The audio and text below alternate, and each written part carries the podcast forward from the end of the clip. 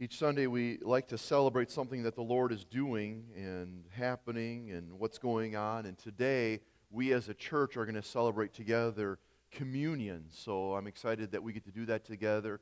I encourage you to have your heart thinking and preparing as we go through this passage and passages this morning for that as we celebrate Jesus in all things.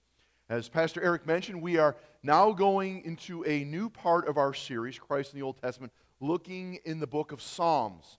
And uh, we're gonna, that's going to lead us all the way up to Easter. So we're going to take from now until Easter looking in the book of Psalms, and we're excited about that. But before we get into our message today, I want to answer a, a few preliminary questions that we may have as we get into this series that we're in now. One is, why are we doing this? Why are we going through this? And what's the big deal about Easter? We, we seem to spend a lot of time for Christmas, which makes sense. But Easter, what, what's, what's the big deal about Easter? Easter celebrates the resurrection of Jesus Christ, the Son of God, from the dead. And that is the big deal. And Easter is that victorious moment within the planned out story that God has beginning from creation to the fall to the working through his people as we've been working through the Old Testament, the promise, the hope, and then this awesome aspect of redemption, and then this future restoration. In this whole story, in God's great story and plan of redemption, Easter is that apex, that pinnacle part of it, that victorious moment. Mankind turned against God, and God so rightly in his holiness brings wrath upon mankind. And we deserve punishment and death. But God. Amen? One of these days, I'm just going to do like a three month series called But God and look at every aspect in Scripture when that's mentioned. We'll just have t shirts walk around and people think we're crazy. But God. When we deserve the wrath of God, but God in his great love and compassion, already had a rescue plan. Already in Genesis, had that rescue plan to save mankind. Set in motion when time began, set in the stories that we've been going through Genesis, Exodus, Leviticus, Numbers, Deuteronomy. In the history and the people of Israel, as we have seen. And this planned out story comes to a climax in the cross event. The cross event is the betrayal, the suffering, the crucifixion and death of Jesus Christ. But the cross event also includes the resurrection of Jesus Christ from the dead. So, this cross event, the betrayal all the way to the resurrection, speaks of Jesus. He is that perfect sacrifice, He is that fulfillment that the Old Testament is pointing to and wrote about and he broke the power of sin and death. Amen? And that's why we celebrate Easter. Easter invites us to worship Christ because he is worthy to be praised. The cross event invites us to believe and make Jesus Christ Savior and Lord of our lives. And those who believe and are forgiven will someday be raised like Christ from the dead and have eternal life to be in the presence of God. That's why Easter's the big thing. So, what is the big deal about Easter? The core of the Christian faith is that Jesus Christ actually rose from the dead. So, listen to 1 Corinthians 15. Here they're talking about the resurrection.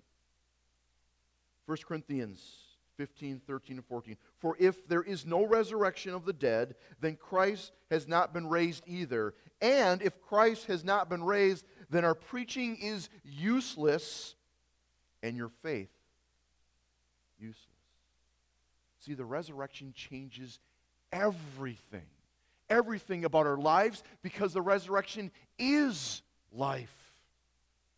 Since Jesus was raised from the dead, he is we claim to be, then he must be Savior and Lord of our lives. That's why Easter is the most important aspect of all of our preaching and teaching. This is why we celebrate Christ.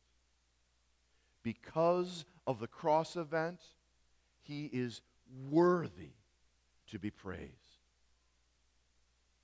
So, what does this answer? What does this answer? Our core belief, in many ways, answers the crisis of this world and the chaos of our life. The resurrection is what the answer is for the crisis of the world Jesus Christ. And the chaos of our life, Jesus enters into that. Because there is sin, because there is suffering, pain, loss, and death, we wonder if there's any hope. Who's in control? There's a need for all of us within our stories, within our lives, for redemption and salvation. And the cross event, primarily the resurrection, is the answer we all need. In fact, if you've been a part of what we've been doing the last three Sundays, I encourage you. Uh, if you missed last Sunday, last Sunday was kind of the, that most important part of our three part series.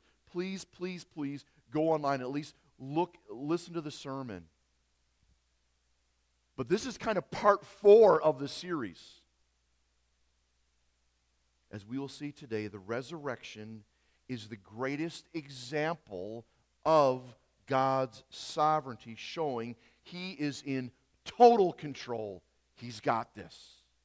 If you ever doubt or wonder if God's in control, if He's got this, look at the resurrection.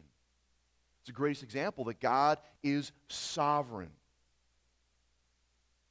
So, why are we going through this? What does this answer?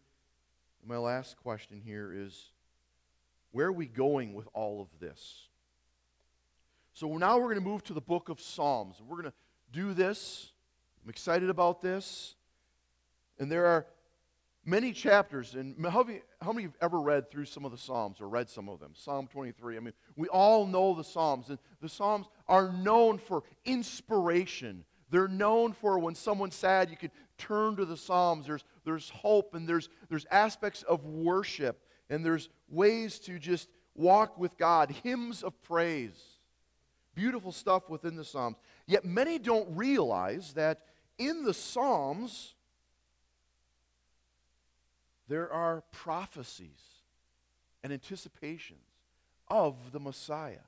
Many of the Psalms speak of Christ we kind of turn to the Psalms for that inspiration stuff, but we don't realize that in Psalms, many anticipate this Messiah.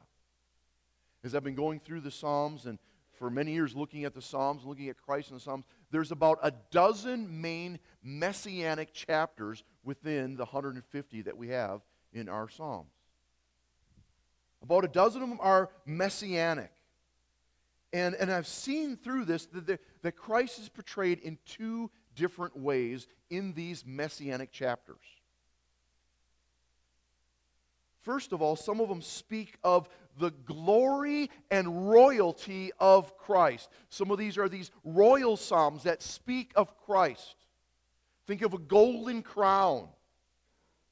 And what I'm going to do is we're going to look for three sermons at the royal passages.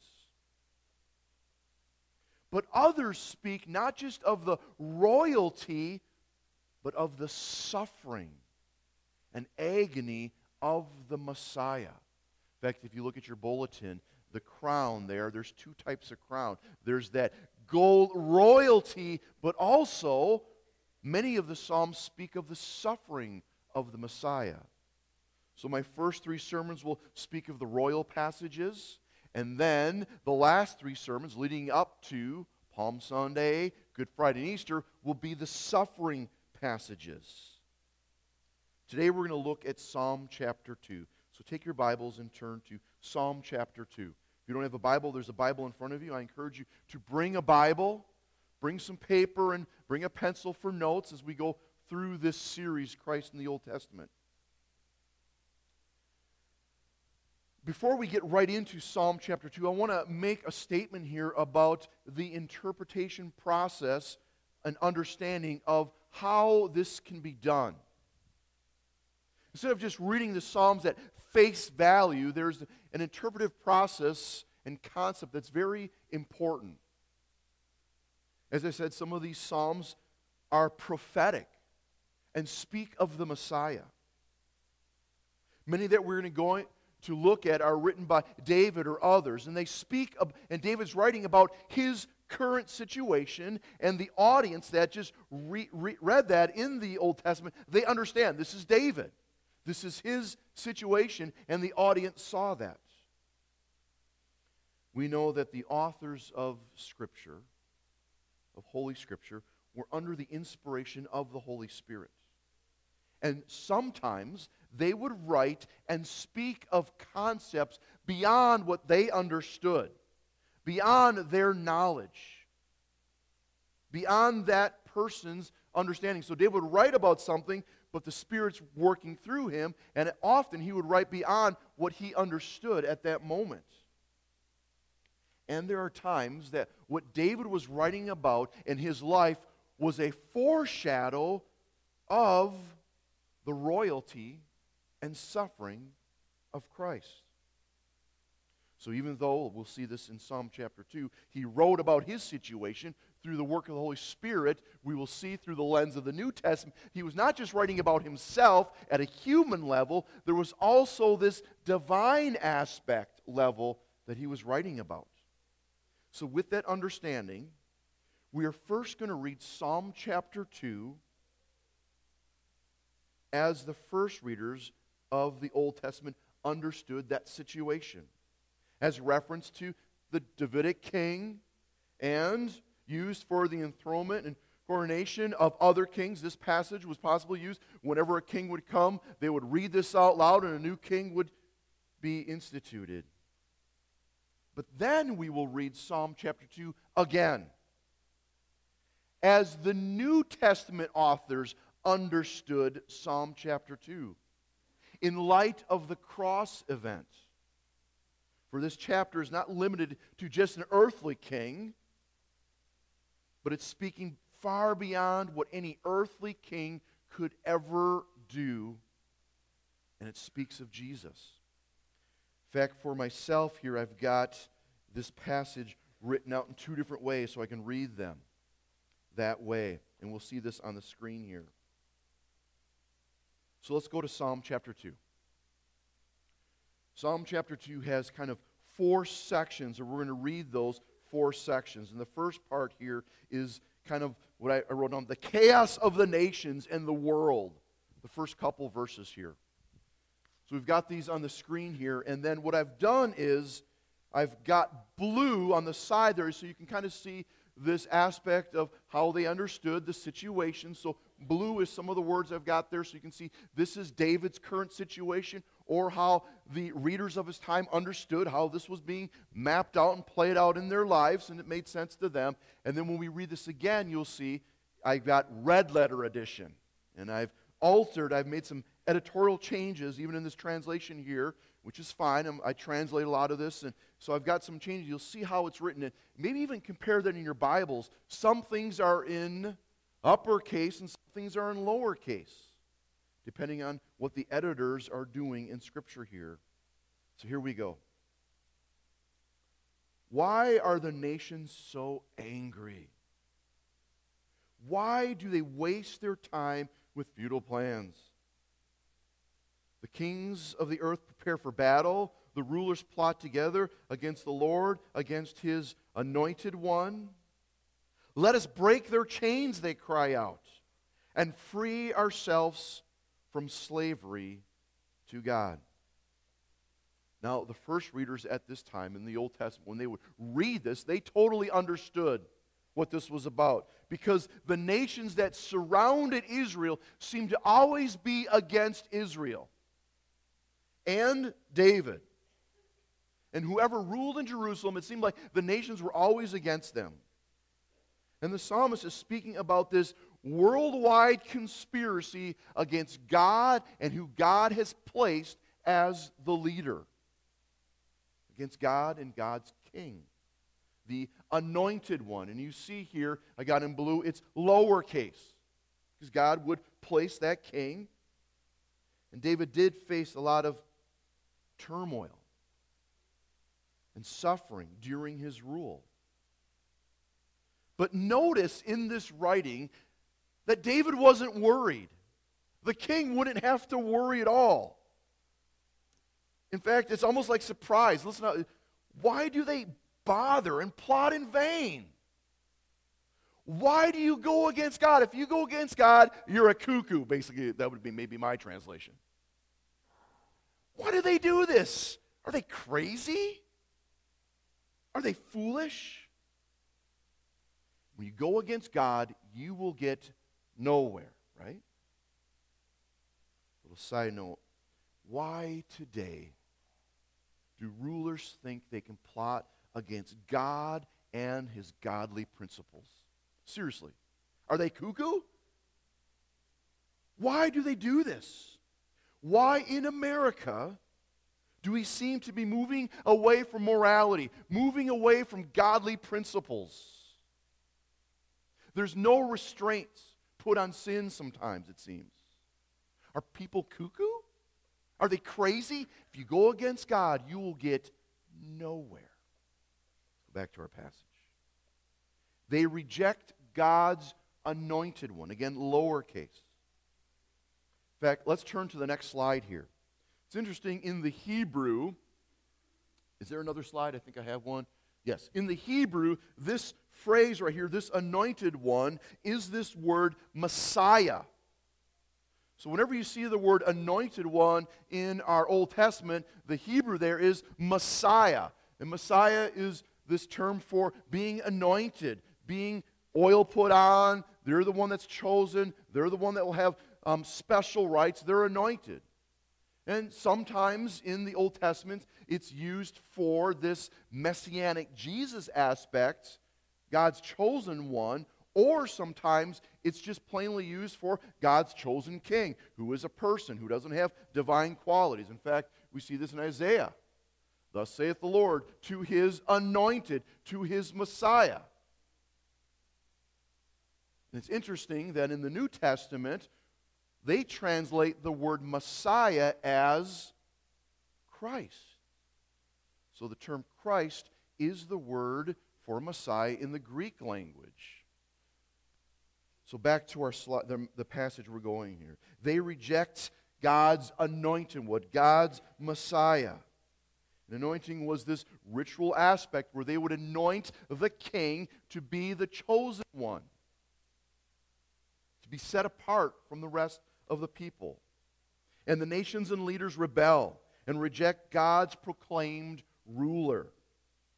And we've seen this a little bit, and we'll see this more as we get into the prophets, but we've seen this that there's been this exile because the Assyrians, the Babylonians, have rejected what God's rule should be. And then the enemies speak of God. And they speak with this in your face attitude. Have you ever met someone with this in your face attitude? They've got this in your face attitude. We don't want our allegiance to this king, to this God. So let's break away from him. And again, the writer's saying, Are you crazy? Why do they do this? Let's go to the next section, verses 4 through 6. But the one who rules in heaven laughs. The Lord scoffs at them. Then, in his anger, he rebukes them, terrifying them with his fierce fury. For the Lord declares, I have placed my chosen king on the throne in Jerusalem, on Zion, on my holy mountain. Here, God, who is ruler of all, speaks to them. God's response to the rebellious is this scornful laugh. Who are you? You go against me? You're cuckoo. He who rules over the earth and over all people kind of says this either you submit to me or you will be destroyed. Either you submit to me or you will be destroyed. He is the one who has declared who the king shall be, my chosen king. He's the one who chooses it, he's the one who decrees. Why go against him? Because his dynasty, his rule, his plan, what is foretold will happen no matter what. And this will happen, and it's seated. And Zion is this royal seat of the anointed one. Whenever you hear of Zion, it's, it's mainly not speaking of a particular place, but it's concept of where Zion is. That's where God's rule and reign comes from. And in this section, you could summarize this by saying, guess what? God's in control. He's got this, right? God's in control. He's got this. The next section, let's read. The king proclaims the Lord's decree. And here now, this king, this earthly king, is speaking, and he's sharing his thoughts. The king proclaims the Lord's decree. The Lord said to me, You are my son. Today I have become your father. Only ask, and I will give you the nations as your inheritance, the whole earth as your possession. You will break them with an iron rod and smash them like clay pots. Here now the king reveals the Lord's decree. And he says two aspects Number one, he affirms that God has chosen him, and now he has this special relationship with God, who is his father. I'm his son, he's my father. And you notice this here, it's in blue. This Davidic king, as the son, responds to the father's will. And secondly, we see this here that God's covenant of his people extends and it will extend to all the earth, just as was said to Abraham. It's going to continue no matter what. Now let's read the next part. Verse 10 and following. Now the psalmist is speaking to all people here. Now then, you kings, act wisely be warned, you rulers of the earth. Serve the Lord with reverent fear and rejoice with trembling. Submit to God's royal Son, or he will become angry, and you will be destroyed in the midst of all of your activities. For his, fear, for his anger flares up in an instant. But what joy for all who take refuge in him. Here, there is a calling to all the kings, all the rulers of the earth. Evaluate your situation. Are you living under the lordship and the principles of God? If so, great. If not, you'll be in trouble. Submission and worship. Worship and obedience. Man, that lines up with what we're talking about in our whole series here. That must be a part. And there's joy in submitting to God's will and His way and His plan.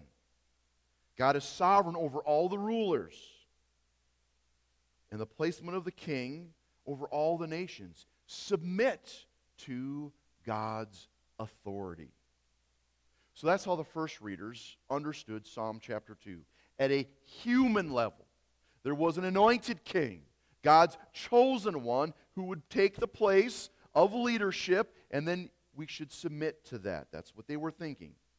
And this possibly was David, and a lot of uh, the commentators think, okay, this is probably talking about David's son, Solomon. But now let's read this with the New Testament lens. How did the readers of the New Testament understand this at a divine level? And they did, talking about the anointed one, Jesus. Now we're going to move to the red letter edition, if you could, with this. So let's, I'm going to switch my page here to my red letter edition. Chaos over the nations and the world. Here we go. Let's begin again with verse 1. Why are the nations so angry? Why do they waste their time with futile plans? The kings of the earth prepare for battle. The rulers plot against plot together against the Lord and against his anointed one. Let us break their chains, they cry, and free ourselves from slavery to God. If you could take your Bibles and turn to Acts chapter 4. Take your Bibles and turn to Acts chapter 4. In fact, from now on, as you can just you don't have to turn to Psalm 2, we'll just stick in Acts here as I read through this through the red letter edition. Acts chapter 4. Starting with verse 23. On the release, Peter and John went back to their own people and reported all that the chief priests and the elders had said to them. Here it is Acts chapter 4, 24. I love this part. Again, this is kind of like part four of our series of Esther and Job. When they heard this, they raised their voices together in prayer to God. So, all that has happened, the whole cross event has happened, there's been a lot of chaos going on. Listen to the first words they say in prayer. When they heard this, they raised their voice in prayer to God. Sovereign Lord. Look at me. God's in control. He's totally got this. And that's reflective even in their prayer. Sovereign Lord, they said, you made the heavens and the earth and the sea and everything in them. You spoke by the Holy Spirit through the mouth of your servant, our father David. Why do the nations rage and the peoples plot in vain? This is from Psalm 2. The kings of the earth take their stand against the rulers together, against the Lord, against his anointed one. Notice in your Bibles it's capitals there. Let's keep reading. Indeed, Herod and Pontius Pilate met together with the Gentiles and all and the people of Israel in the city to conspire against your holy servant Jesus, whom you anointed.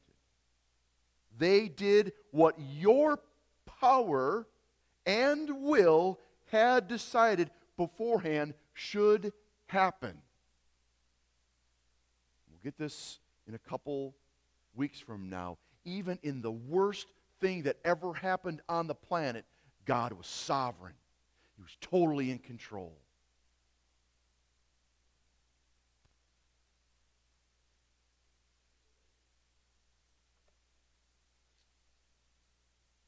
Here's this big conspiracy Herod, Pilate, the Romans, the Jews, all plotted together against the anointed one. In fact, in some of your Bibles, Psalm chapter 2, the editors have made this capitals, which is fine.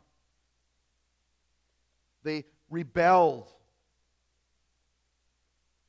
And this resulted in the crucifixion of Jesus, which was a fulfillment of Psalm chapter 2.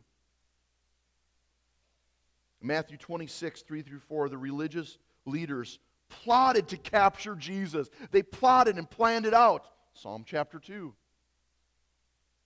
Matthew 27, they yelled out, Crucify him! The anointed one is God's chosen ultimate king, the Messiah, capital M, Jesus the Christ. That is why Christ is worthy to be praised. Stay in Acts because we're going to stay in here for a bit, but let's listen to Psalm chapter 2, 4 through 6. But the one who rules in heaven laughs, the Lord scoffs at them. Then in anger he rebukes them, terrifying them with his fierce fury. For the Lord declares, I have placed my chosen king on the throne in Jerusalem, on Zion, my holy mountain. Oh, he is the chosen king. He is the one who destroyed the enemy, the plans of the enemy. He has defeated and conquered demons. He is this one who rebukes the wind and chaos. For the Lord chose his son to be Savior and King over all. He's on the throne, people.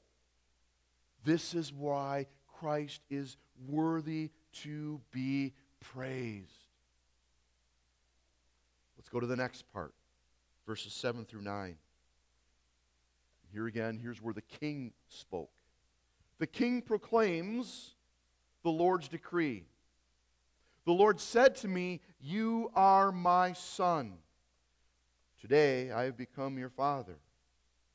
Only ask, and I will give you the inheritance, or the nations as your inheritance, the whole earth as your possession. You will break them with an iron rod and smash them like clay pots. Here the king proclaims the Lord's decree Jesus is the king.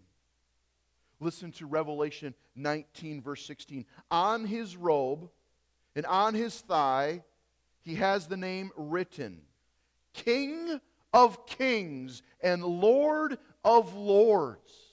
Again, Psalm chapter 2, the king, it's capitalized there.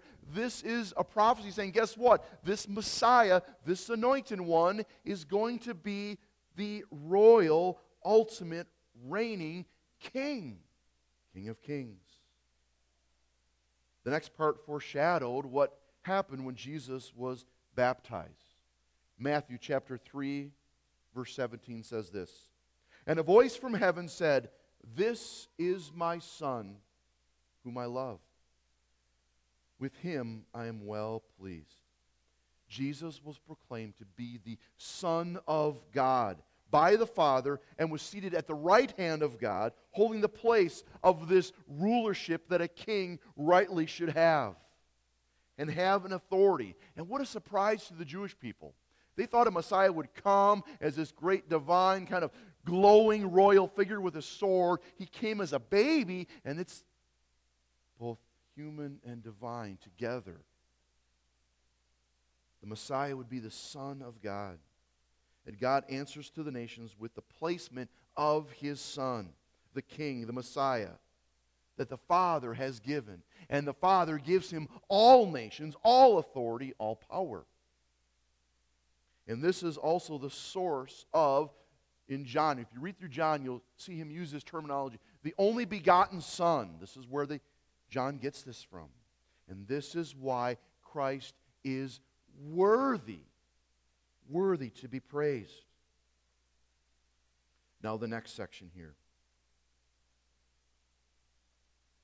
Now then, you kings, act wisely. Be warned, you rulers of the earth. Serve the Lord with reverent fear and rejoice with trembling. Notice how the word joy and rejoice is kind of right in between reverent fear and trembling.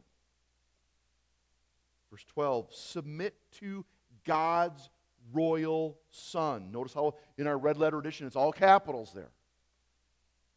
Or he will become angry and you'll be destroyed in the midst of all your activities, for his fierce anger flares up in an instant. But what joy for all who will take refuge in him. Jesus is the royal Son of God. Let me, let me just read. There's so many passages we could look at. Let me just read the first part of Mark here. Mark chapter 1. The beginning of the gospel about Jesus Christ, the Son of God. And after that, Mark quotes a bunch of Old Testament passages. He is this royal son. He is not just a prophet. He's not just a good man. He's not just in line with all the other great religious leaders that came along. He truly is the Son of God. He's the eternal King. Revelation chapter 3. He was king at his birth. Matthew chapter 2. And we must submit. This is important. We must submit to this royal king. And there's joy in submitting. Notice how joy is in the midst of this aspect here. There is joy in submitting to Jesus Christ, our Lord. This is why Christ is worthy to be praised. But there's something important here. We just read through this, you know, human level, the blue letter. Now we read through the red letter edition. Take your Bibles and go to Acts chapter 13. Psalm chapter 2 is one of the most quoted psalms of all of the Old Testament passages in Psalms here. There's many that are quoted, but Psalm chapter 2 is the most quote, one of the most quoted ones. In conclusion, Jesus Christ is everything that Psalm chapter 2 envisions about the Messiah, capital M, not lowercase. And his, here it is, and his resurrection is the greatest confirmation of the fulfillment that the Father was powerfully declaring Jesus Christ is truly his eternal Son and reigning King.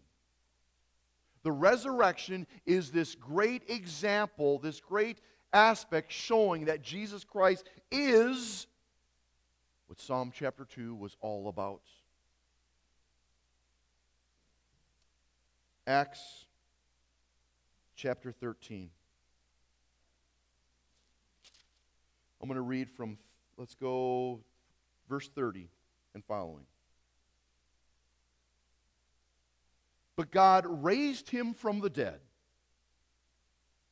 And for many days he was seen by those who had traveled with him from Galilee to Jerusalem. They are now his witnesses to our people. We tell you the good news. We tell you the gospel. We tell you, here it is, here's the message. What God promised our fathers. He has fulfilled for us, their children, by raising up Jesus. As is written in the second psalm, You are my son, today I have become your father. The fact that God raised him from the dead, never to decay, was all stated. And we'll go on and we'll look at those passages in weeks to come. Here it is. The resurrection of Jesus Christ is the greatest understanding and display of God's sovereignty and the greatest evidence for the deity of Jesus Christ. I encourage you write that down. Because you might, in your jobs, you might, in your neighborhood, meet people that go, Why is Easter such a big thing? Why is Jesus a big thing? Well, I really don't believe in Jesus. He was just a man. Oh, he was just a prophet. He's one of just the many religious leaders all around. Oh, listen. When it comes to talking face to face with someone, this is so important. Let me read it again. The resurrection of Jesus Christ is the greatest understanding and display of God's sovereignty. Listen.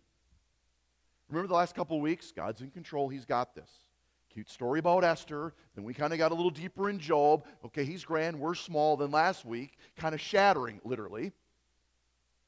God's in control. He's totally got this. And if you don't believe it in your life, that's okay because you may not. But when you look at the resurrection, it's the greatest example that he is in total control. He's got this. And it's the greatest evidence for the deity of Jesus Christ. That's important to know. You can talk all day about to someone about Jesus, and, and I, I've done this where you start talking, engaging with them, and they've got a lot of questions, and they're, they're curious about this and this. What I love to do is I like to bring it right to the cross event. I can get on tangents about different aspects of this and this, and you know, you know I understand that, but I always try to bring them right to the cross event because that is where it's at. And that's what we celebrate, right? The death and the cross are overcome by the resurrection of Jesus Christ from the dead. He has fulfilled for us, their children, by raising up Jesus, as it is written. Jesus rose from the dead. Those who believe in the resurrection are able, then, and this passage talks about, then you'll find forgiveness. He still is alive today. Amen. And you'll see this coming up. I'm going to have a picture of two different aspects of how people portray crosses in their church. I was recently at a funeral where they had a large cross there with Jesus still on it, a crucifix. Dude, he's off. I don't mind sh- talking about the suffering, and we're going to talk about the suffering of Christ. But there's the glory and the beauty. He's alive today. And he offers forgiveness for all who come to him because of his death and resurrection. And you can have freedom today. Turn to Christ. He is worthy to be praised because he's that anointed one, the Messiah. He is the Son, capital S. He's the King, royal, and worthy to be praised. Let's pray. Father God, I thank you for this day. I thank you that I'm so glad I'm on this side of the New Testament. I, I, I can't imagine how sometimes some of the Old Testament is written. They, they would wait and anticipate and wonder, hey, is this about the Messiah? And many of them did. They, they, they put their promise, or they, they, they put their hope in the promise of this coming seed, this coming Messiah, this coming anointed one. Oh, but I'm so glad that we now make these connections. Where Psalm chapter 2, oh, it's great to read in the blue letter edition, but it is so wonderful to read in the red letter edition. Forgive us for being like the nations who mock and make fun of your plan. We would be cuckoo to do that. May we submit in reverence. And there's true joy in that. May we not just go, yep, Easter's important. Yep, I believe in him. May we make him not just Savior, but Lord over all that we do. And that's what we celebrate. And I thank you that the resurrection is the greatest example of your sovereignty. You've got this, you're in control, and it's the greatest evidence that Jesus Christ is the Son of God. And that's what we celebrate today. This we pray in Jesus' name. Amen. Amen.